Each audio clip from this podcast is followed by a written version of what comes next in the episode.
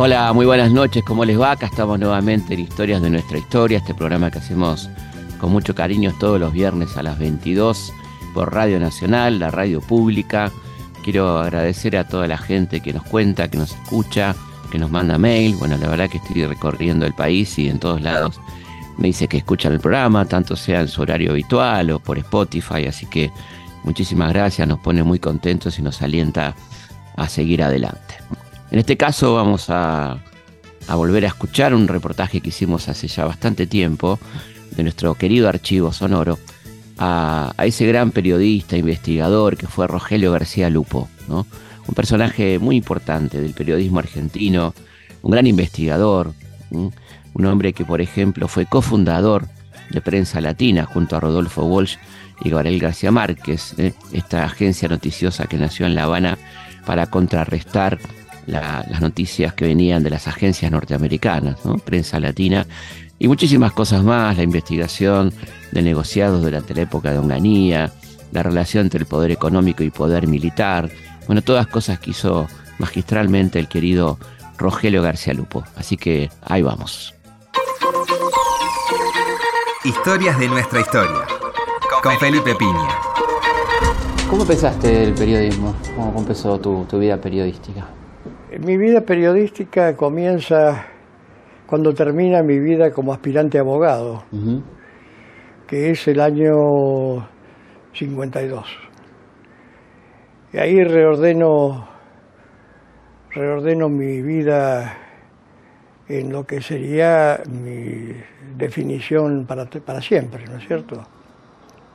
¿Por qué termina mi etapa anterior? Mi etapa anterior termina en el año 52, cuando yo trabajaba en la justicia penal, trabajaba en la justicia del crimen, era un escribiente. Y el año 52 es cuando muere Eva Perón y un número determinado de empleados de la justicia en el Palacio de Tribunales somos sancionados por no ponernos corbata de luto. ¿Vos tenías una militancia política en aquel momento? No demasiado activa. Yo venía del nacionalismo, pero estaba muy, muy este, enfriado, digamos, para el activismo político en ese momento. Había tenido más activismo a los 14, a los 15 años que a los 20. ¿De qué nacionalismo? ¿De qué sector del nacionalismo? Yo estaba en la Alianza Libertadora Nacionalista del año 45. Del año 46 tenía 14 años era un envión del colegio secundario, estaba en el Colegio Nacional Roca, donde había un núcleo fuerte de, pensamiento nacionalista, profesores nacionalistas, Guillermo Gallardo, profesor de historia, hijo de Ángel Gallardo, padre de Sara, de la, que fue alguien que influyó mucho en nuestra ideología. Me refiero a un grupo de de una generación nada más, pero ahí influyó mucho, ¿no? en las lecturas, en, el, en la interpretación del pasado, pero después se produjo a partir del año 40, 1947, cuando el, gobierno de Perón suscribe las actas de Chapultepec, se produce un enfriamiento, por lo menos en mi caso. Como que se aparta de la línea nacionalista más clásica, ¿no? Claro, es decir, el nacionalismo toma las calles de la ciudad para manifestarse en contra del Tratado de Chapultepec. Vamos presos. Digo vamos porque hablo de, una cantidad de, mucha gente. Eh, presos por poco tiempo, es decir, presos en el Palacio del Congreso, éramos menores de edad. Era un activismo de, de adolescentes. Recuerdo, de ahí sí tengo un recuerdo muy, muy eh, muy preciso de ese día preso en el Palacio del Congreso, que nos anuncian que primero vienen a vernos, viene a vernos un diputado peronista que quería felicitarnos, darnos su apoyo a los que estábamos. Y ahí conocí a Cook, el diputado peronista era John William Cook. El más joven. Y flaco, era flaco. No, digo, el, diputado más joven, ¿no? El diputado más joven y el más flaco. El más. Una vez se lo recordé a Cook. Claro este, que él había sido también un flaco. Y, él, y como una hora después, en él, siempre presos en el, en el Palacio del Congreso, anuncian que viene a saludarnos un diputado radical, seguramente sabiendo que había estado Cook. El diputado radical era Arturo Frondizi. Ahí conocí a dos personalidades con las cuales seguiría vinculado el resto de la vida de ellos, porque los traté siempre hasta el final de ambos. ¿no? Bueno, lo cierto es que concluye en el 52 mi, mi carrera como... ¿Por qué no te quisiste poner el luto? ¿Qué, qué, pesó en vos para...? Porque formaba parte de un conjunto de imposiciones que eran muy... Eh, generaban reacción. Una era eso y el otro lo que sabíamos, que, en el, que el personal de la justicia, por lo menos, en el velatorio de Eva Perón, tenía que firmar planilla, es decir, que se hacía con asistencia obligatoria. Que para adolescentes y jóvenes era un acto, una imposición como muy cargosa y excesiva. Hoy se ve de otra manera, pero en ese entonces esto tenía, generaba pasiones, digamos. Entonces en el año 53 ya estaba definido como, no tenía trabajo en tribunales, donde lo había perdido por este episodio, y ahí decidí empezar en el periodismo a trabajar de manera permanente y trabajé en dos publicaciones que paradójicamente eran dos publicaciones peronistas, en un sentido amplio, pero lo eran. Uno era la revista Continente, que era una revista de cultura y de artes plásticas, y el otro era el semanario Opinión Económica, que lo dictaba la Confederación General Económica, la CGE, cuyo presidente era Helvar, que se acababa de fundar la CGE. Así que me inauguré en el periodismo en un semanario y en un mensuario. Ahí comienza mi actividad profesional. Cuando termina, cuando cae Perón, ¿cuál es tu situación? ¿Cómo, cómo vivís ese momento de la Libertadora?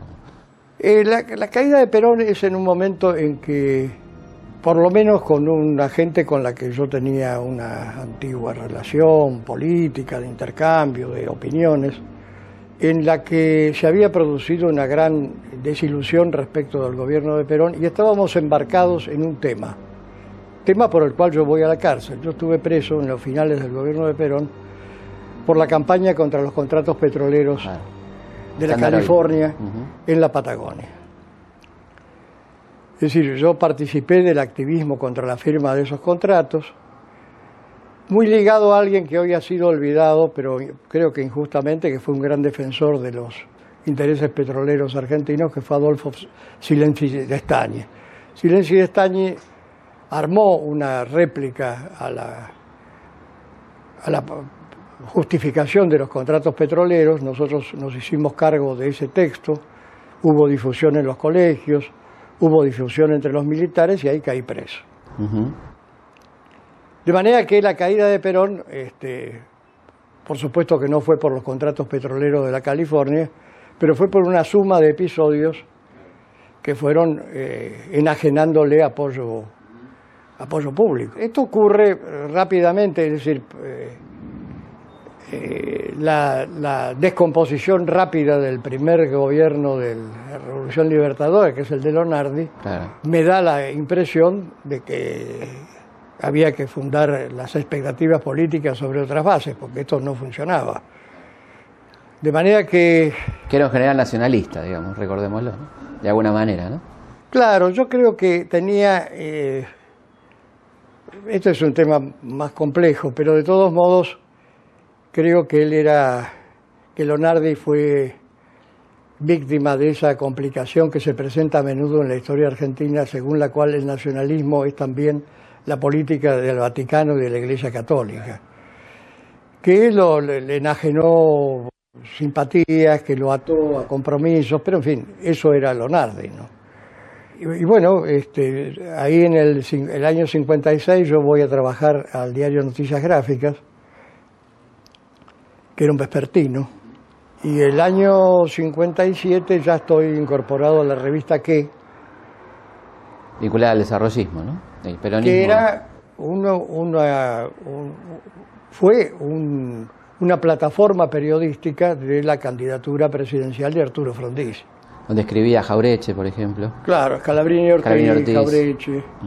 Que fue una, un, un proyecto, fue, yo diría que fue un exitoso modelo político, pero también un semanario exitoso, porque a pesar de su definición, que era muy clara desde el primer número, cubría aspectos de información general que le interesaban al público, que no es fácil de conseguir. En general la prensa ideológica o partidaria se encuentra con que eh, el que no cae por seducido por el modelo político e ideológico no la compra. Y acá había información. Aparte interesantes debates, ¿no? Me acuerdo del de Puigros, el de Calabrini. interesantes debates. Y ahí trabajo hasta el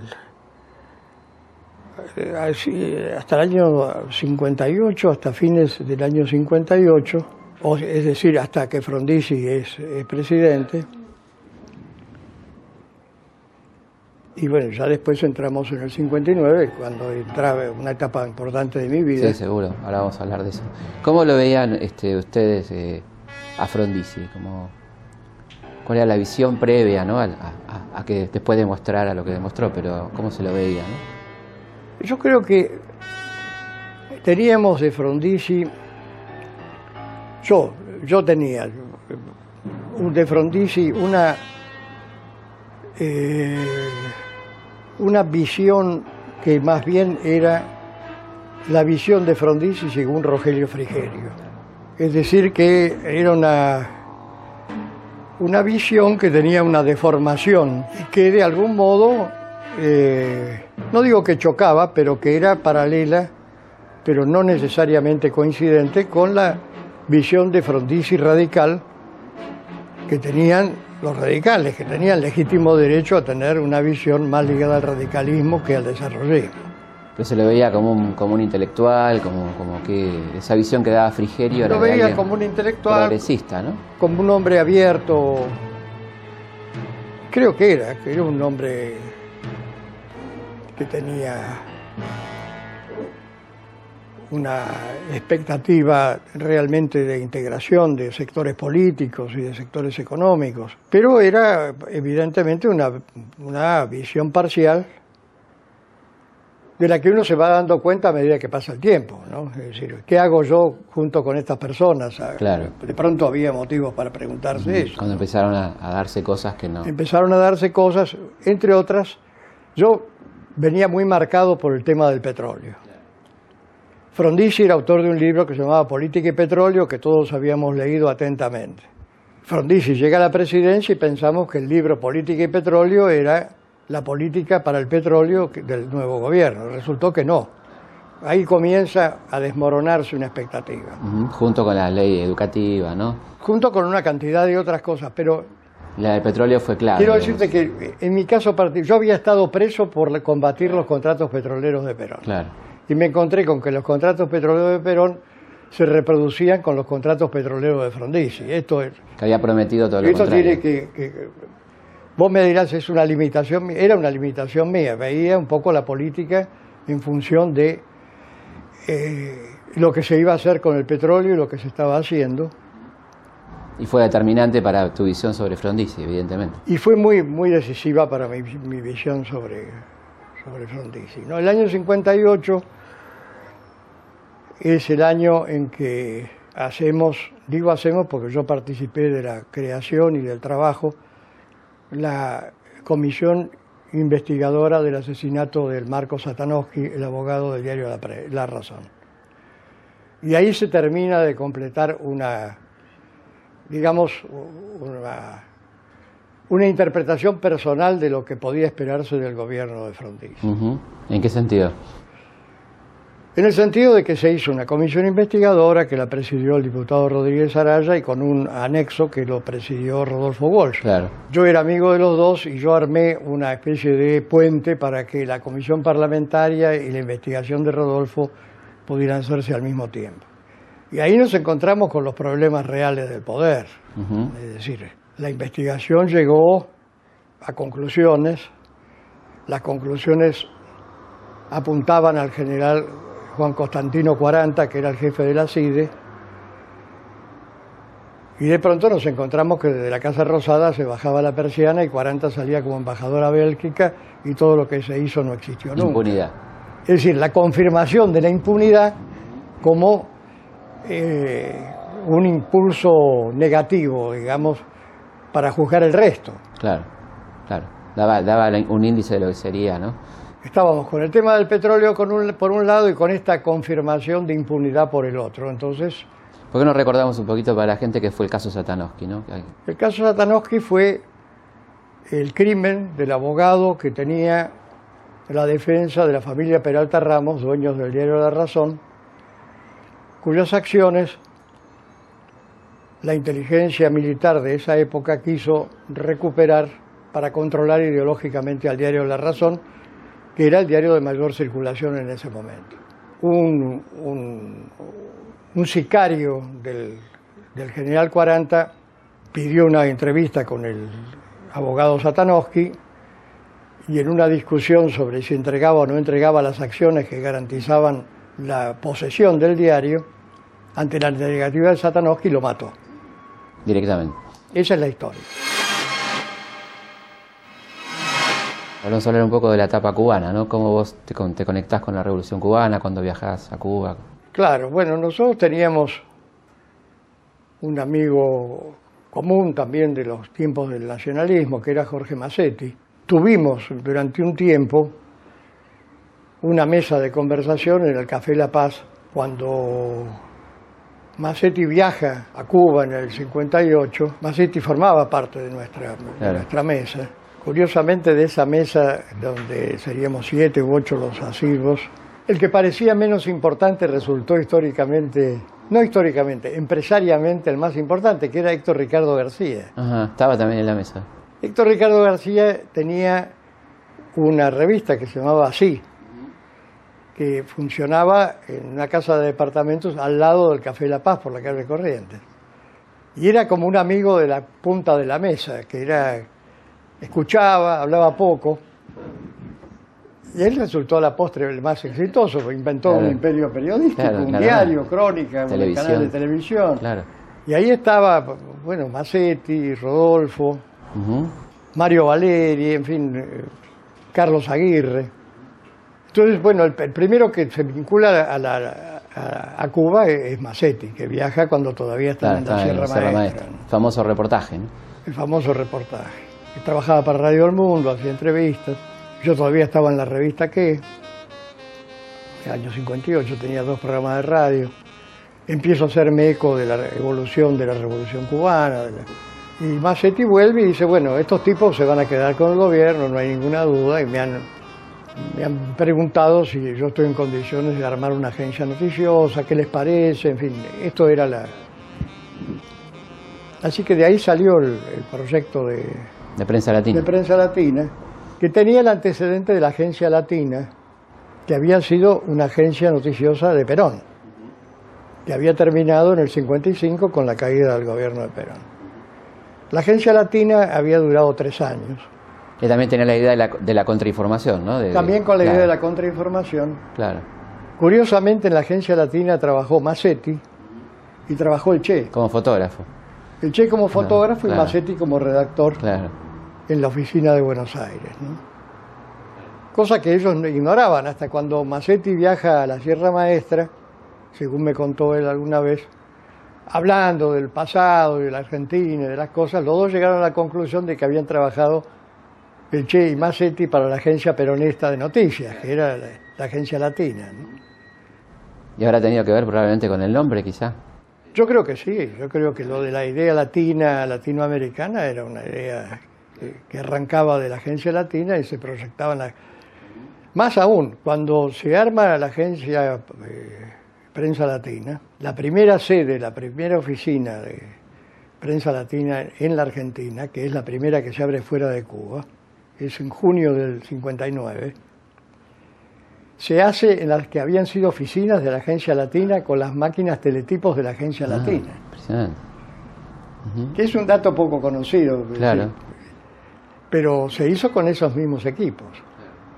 Y en los dos casos, eh, la justificación de hacer una agencia noticiosa hay que buscarla en, la, en el monopolio que las agencias norteamericanas tenían sobre el, tráfico de noticias.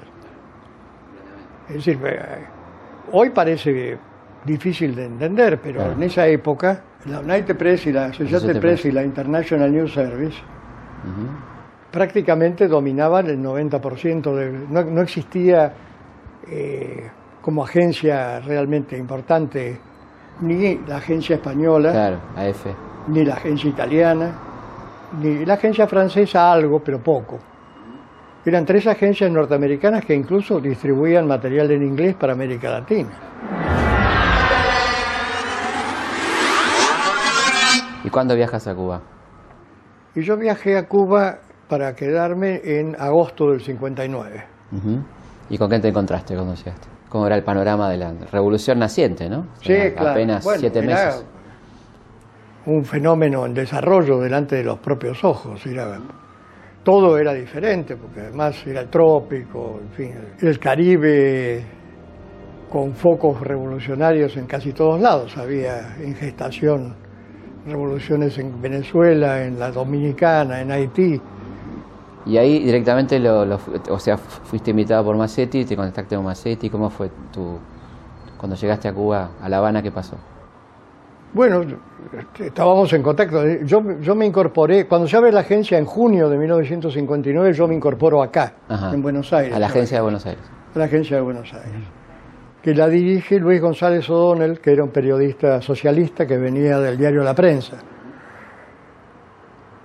Y yo me incorporo para los servicios especiales, es decir, para escribir notas de redacción, notas firmadas, notas largas, y casi enseguida, es decir, Rodolfo, que se, Rodolfo se fue para allá en julio, y casi enseguida me piden que me vaya para La Habana.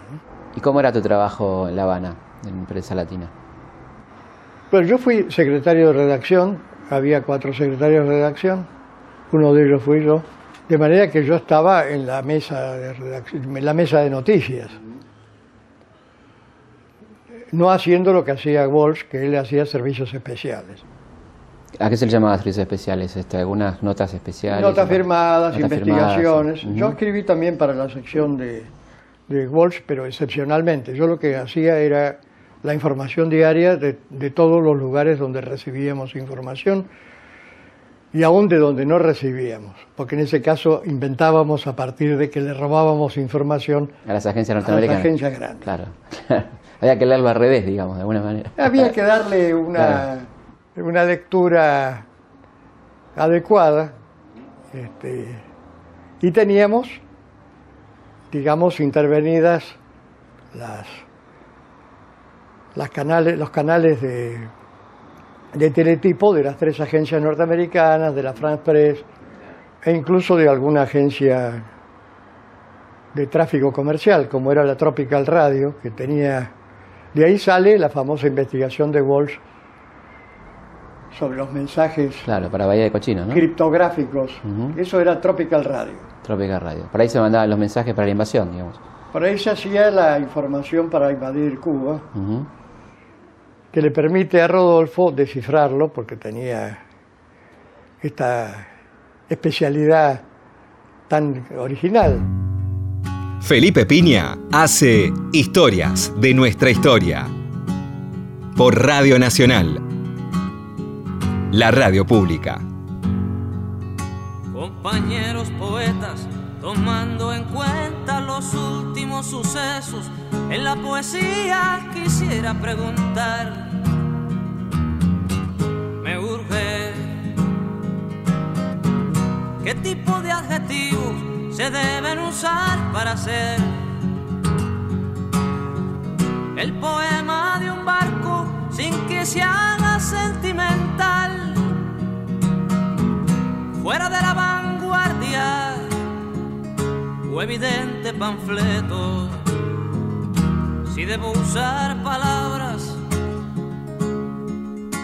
como flota cubana de pesca y playa Girón.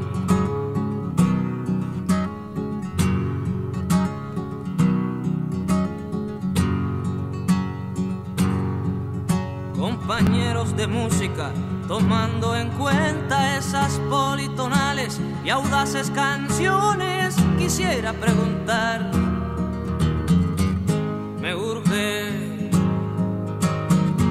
¿qué tipo de armonía se debe usar para hacer la canción de este barco con hombres de poca niñez. Hombres y solamente hombres sobre cubierta, hombres negros y rojos y azules, los hombres que pueblan playa Girón.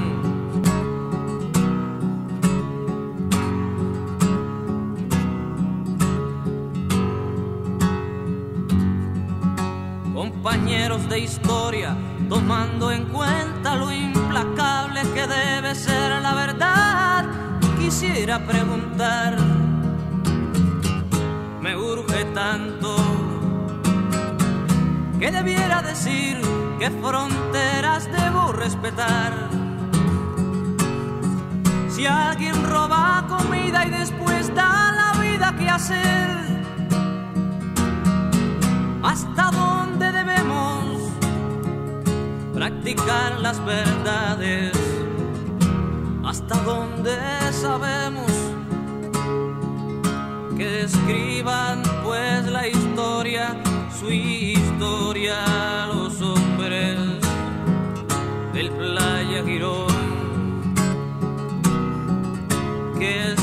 escriban pues la historia, su historia los hombres del Playa Girón. Vamos a una pausa y seguimos aquí en Historias de nuestra historia.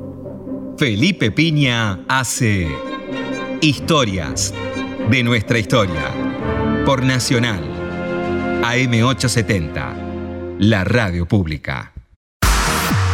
Seguimos en Historias de nuestra historia.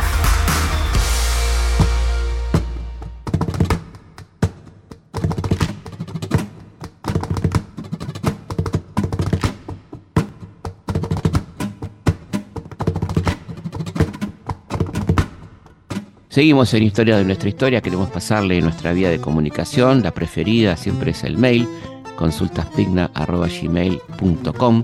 También, por supuesto, pueden encontrarnos en nuestra página de Facebook, Felipe Pigna, página oficial, y también en nuestro Instagram, que es arroba felipe.pigna. Ahí nos dejan sus comentarios, sus opiniones, de dónde nos escuchan, lo que quieran hacernos saber, qué programas quisieran escuchar, qué temas. Bueno, todo lo que habitualmente intercambiamos entre ustedes y nosotros en este vínculo ya que tiene más de una década, como ustedes saben, un poco bastante más que una década. No nos atrevemos a contar exactamente, pero hace un montonazo de años que estamos acá juntos escuchándonos. Seguimos en Historia de nuestra historia, en este recuerdo para el querido Rogelio García Lupo. Historias de nuestra historia, con Felipe Piña por Nacional, la radio pública. ¿Qué hay de cierto entre la relación de Perón y el Che? Si hubo, existió tal entrevista, ¿qué supiste? Yo tuve con, sobre este tema una, eh, digamos, una documentación, una documentación importante que eh, me llevó a reconstruir el encuentro de El Che con Perón en Madrid el año 64. Es una, una operación de enorme sigilo y discreción,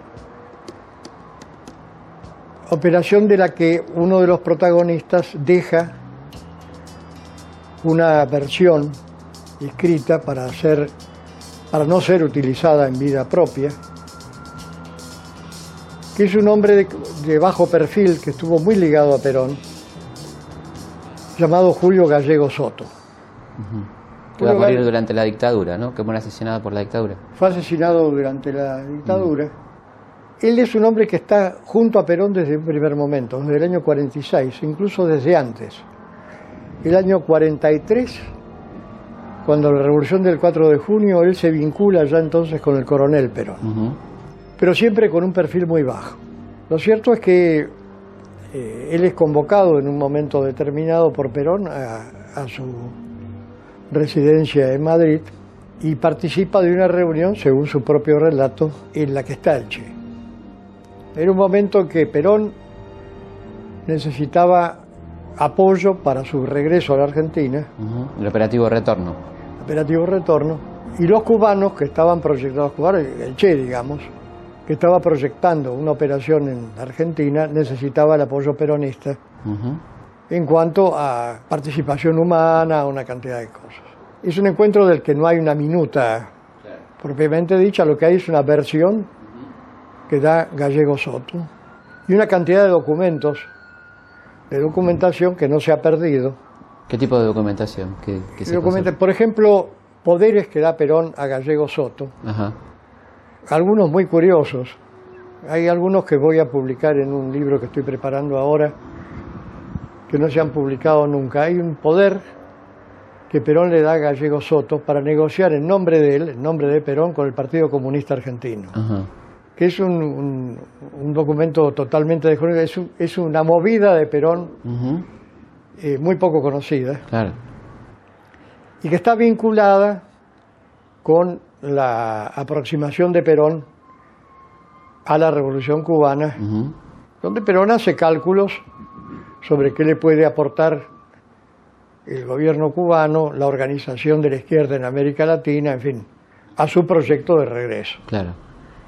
O sea, coinciden dos intereses para que este encuentro tenga lugar. Se sabe que, le dijo Perón al Che sobre la guerrilla de Salta, ¿no? Hay algunas versiones, por lo menos. Sí, eh, yo, creo que después sobre el contenido de ese encuentro, la cosa, la cosa es más difícil de, de precisar, porque el propio Perón después alguna vez reconstruyó con algunos de sus amigos historiadores. Pablo Pereira, ¿no? Claro, reconstruyó alguna, pero yo no estoy muy convencido de que esto no fuera una construcción post facto, ¿no? Claro. Claro. Pero que el contacto existió, sí, porque además había este doble interés. Y hubo un dinero, ¿no? De parte de Cuba hacia Perón. Bueno, eso después eh, hay un, hombre importante de la revolución, un hombre importante de bajo perfil, que es Papito Serguera, el comandante Jorge Serguera, que era un un, hombre importante del, movimiento revolucionario de bajo perfil, que tuvo algunos cargos importantes en el gobierno, que en sus memorias cuenta cómo él llevó, por lo menos en dos ocasiones, un maletín herméticamente cerrado destinado a Perón y que ese maletín contenía una contribución económica que hacía el gobierno de Cuba a Perón, que estaba eh, embarcado en esta operación retorno. Claro. Y de parte de Perón este, no hubo ningún apoyo explícito a, la guerrilla de Massetti, ¿no? Yo creo que no. Es decir, yo creo que Perón medía correctamente la situación. O sea, lo veía como un error estratégico. Y que Massetti no la medía correctamente. Está claro que pensar que había clima para una lucha armada contra el gobierno de Arturo Ilia era un despropósito. Es decir, eso es evidente que Perón no podía equivocarse en eso. ¿Vos fuiste invitado a participar en la guerrilla de Massetti? ¿O te, convocó Massetti de alguna manera? ¿Personalmente decís? No, no. No, no. Es decir, eh, yo me enteré por los diarios. Claro. En realidad me enteré porque llegó esa famosa carta abierta de Massetti al presidente Ilia, llegó a las manos de Mario Balota, que era el director del semanario Compañero, y yo escribía en Compañero. Entonces la semana antes, o dos semanas, yo no me acuerdo de, de que se produjera la publicación de esa, de esa nota, de esa carta abierta, no sé si Balota o alguno de sus colaboradores, me dijo, tenemos una carta de Massetti donde anuncia el inicio de operaciones y qué sé yo. Así que esa fue la fuente de información.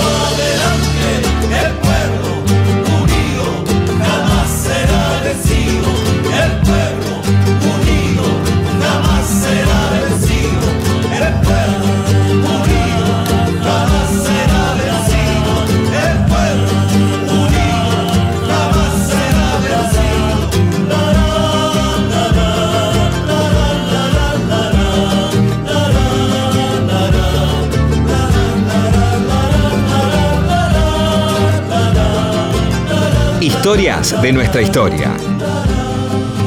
Por Nacional, AM870, la radio pública. Las cosas que nos unen. ¿Cuáles son las últimas noticias sobre Perón? ¿Qué novedades tenemos de Perón? Eh, mira, lo que estoy, lo que me ha entusiasmado hace tiempo y trato ahora de rellenarlo con la documentación correspondiente es la visión de Perón como un hombre de la inteligencia del ejército.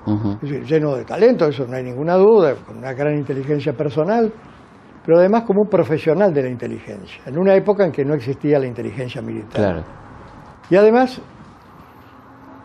por esa vía he llegado también a otra conclusión, en el sentido de que a pesar de lo que se ha escrito sobre el tema, creo que Perón era un oficial del general Justo.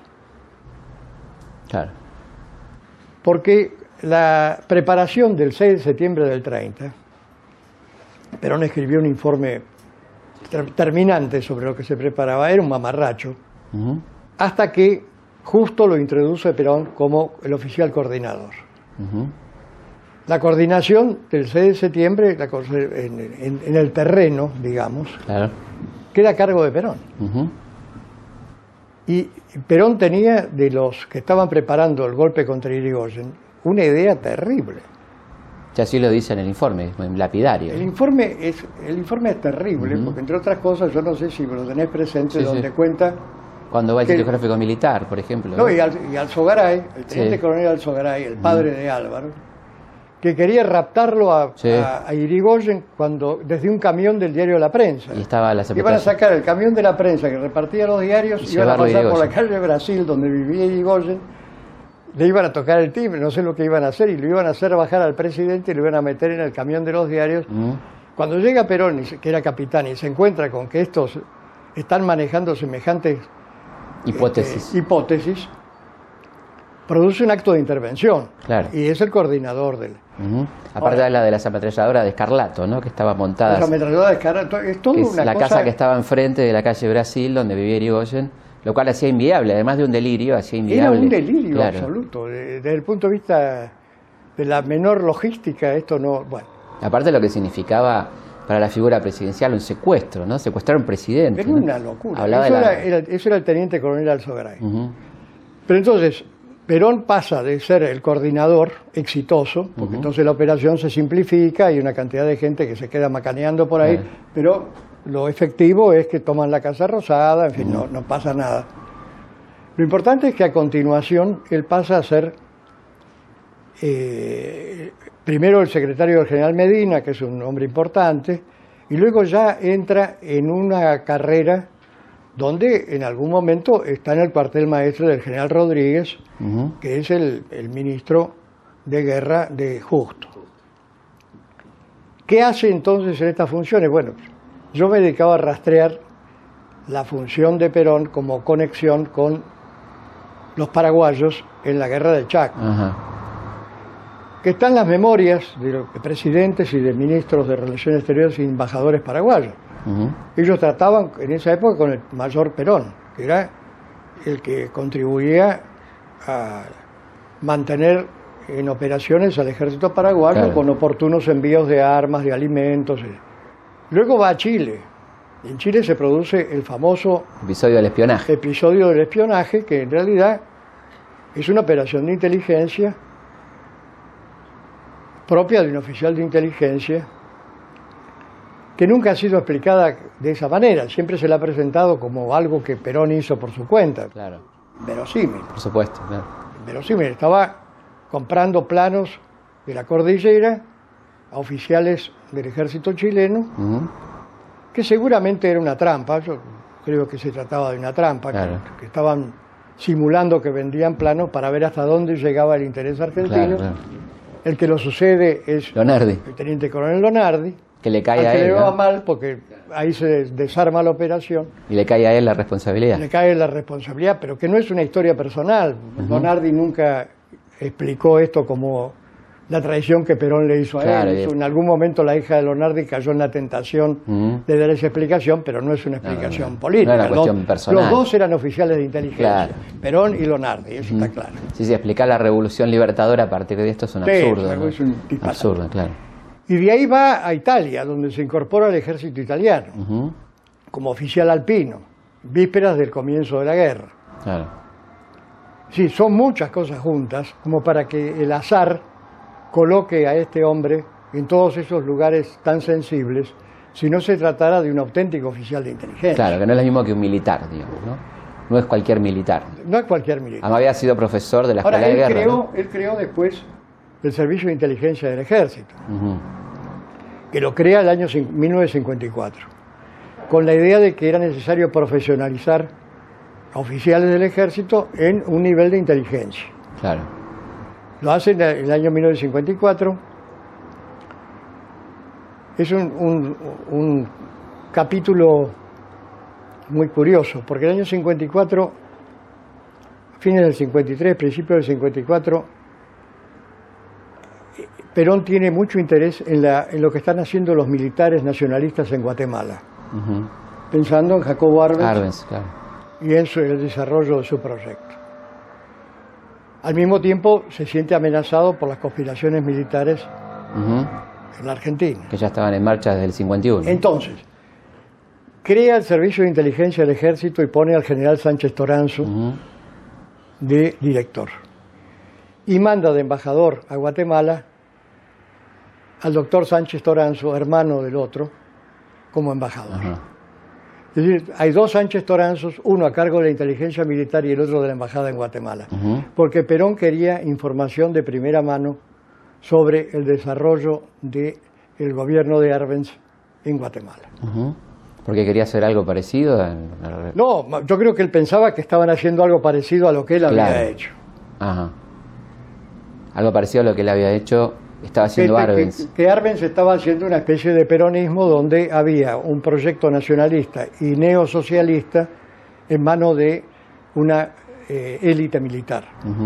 Y también seguramente ver cómo se preparaba un golpe contra un presidente, porque también estaba pasando eso. Probablemente, es decir, es un momento, el año 53-54, del conflicto de Perón con Estados Unidos, el momento más fuerte. Y ya con la iglesia, ¿no? Comienza el conflicto con la iglesia. Comienza con la iglesia, pero está con Estados Unidos en, una eh, temperatura muy alta.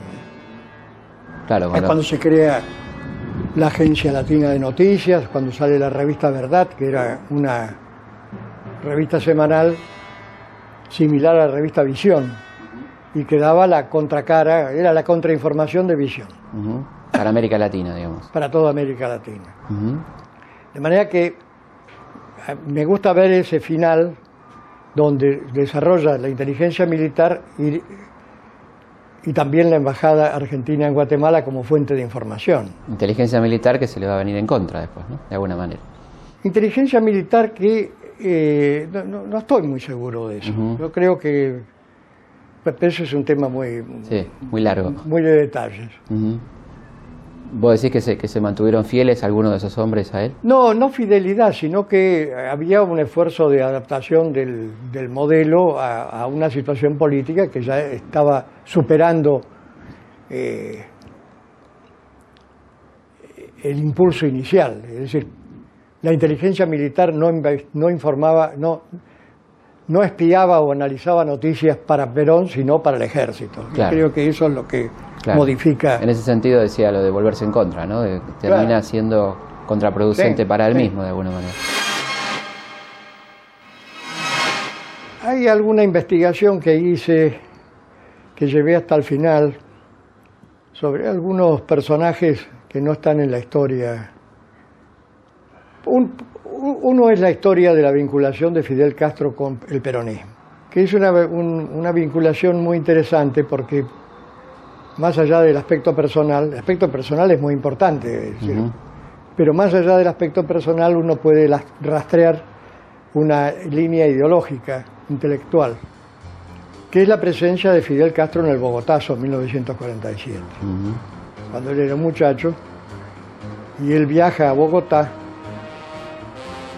en vísperas de la conferencia de cancilleres de la OEA, con el objeto de invitar a un líder político colombiano, a Gaitán, a participar en un congreso antiimperialista donde Fidel Castro le hace saber a Gaitán que se va a pedir la reivindicación de la soberanía argentina en las Malvinas.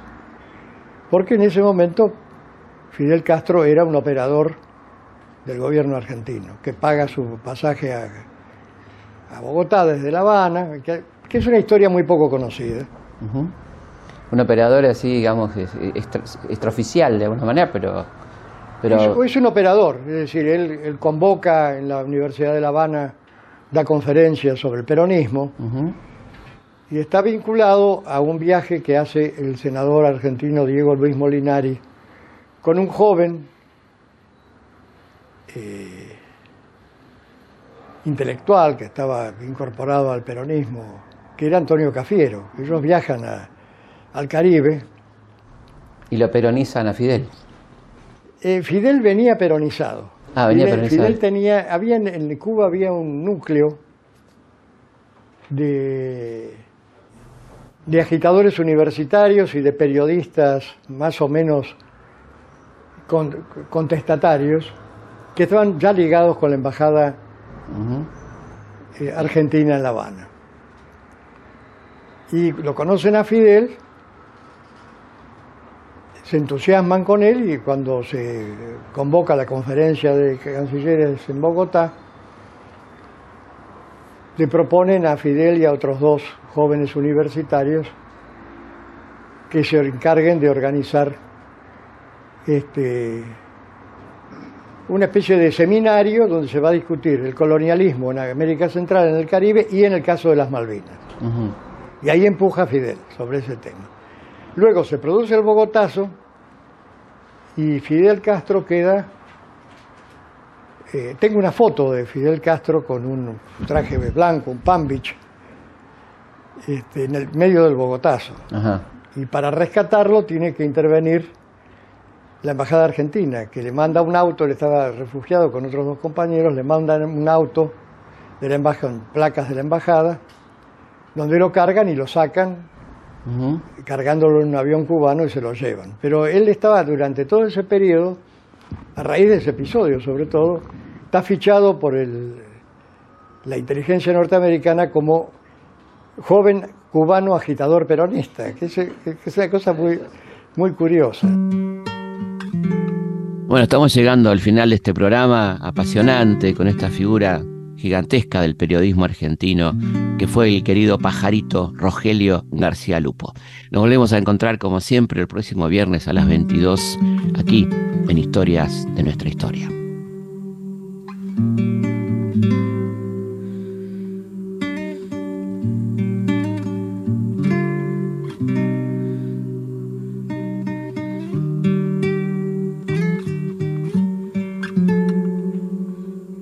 Historias de nuestra historia.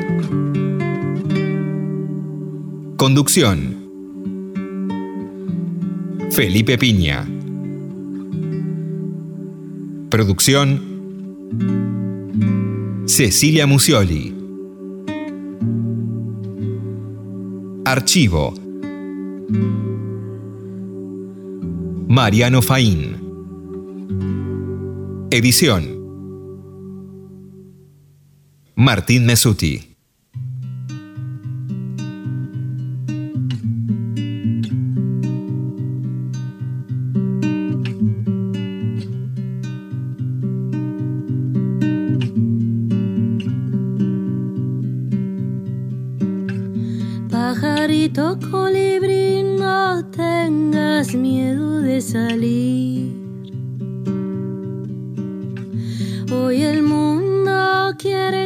Despiertes para ser feliz. Pajarito colibrí, no tengas miedo de vivir. Que la noche oscura y misteriosa baila para ti. Cuando que infinito el mundo se abre ante tus alas, dentro de tu pecho pierdas el aliento, pídele al cielo que te haga volar. Y si sientes vertigo en el vuelo, que se enciende el fuego dentro de tu pecho, pide al universo en tu ser entero dulce libertad. Todo va a estar bien, pajarito colibrí, ya no tengas miedo de vivir. Todo va a estar bien, pajarito colibrí, tú llegaste al mundo para ser feliz.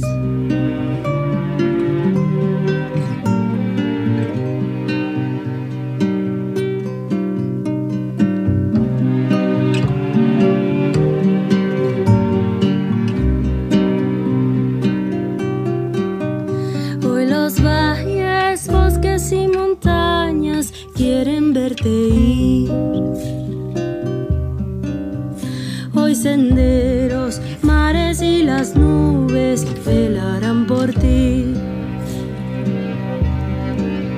Si de amores andas sollozando sin poder dormir, solo canta, quiebra la garganta, es hora de partir. Cuando sientas que infinito abre ante tus alas, dentro de tu pecho pierdas el aliento, pídele al cielo que te haga volar.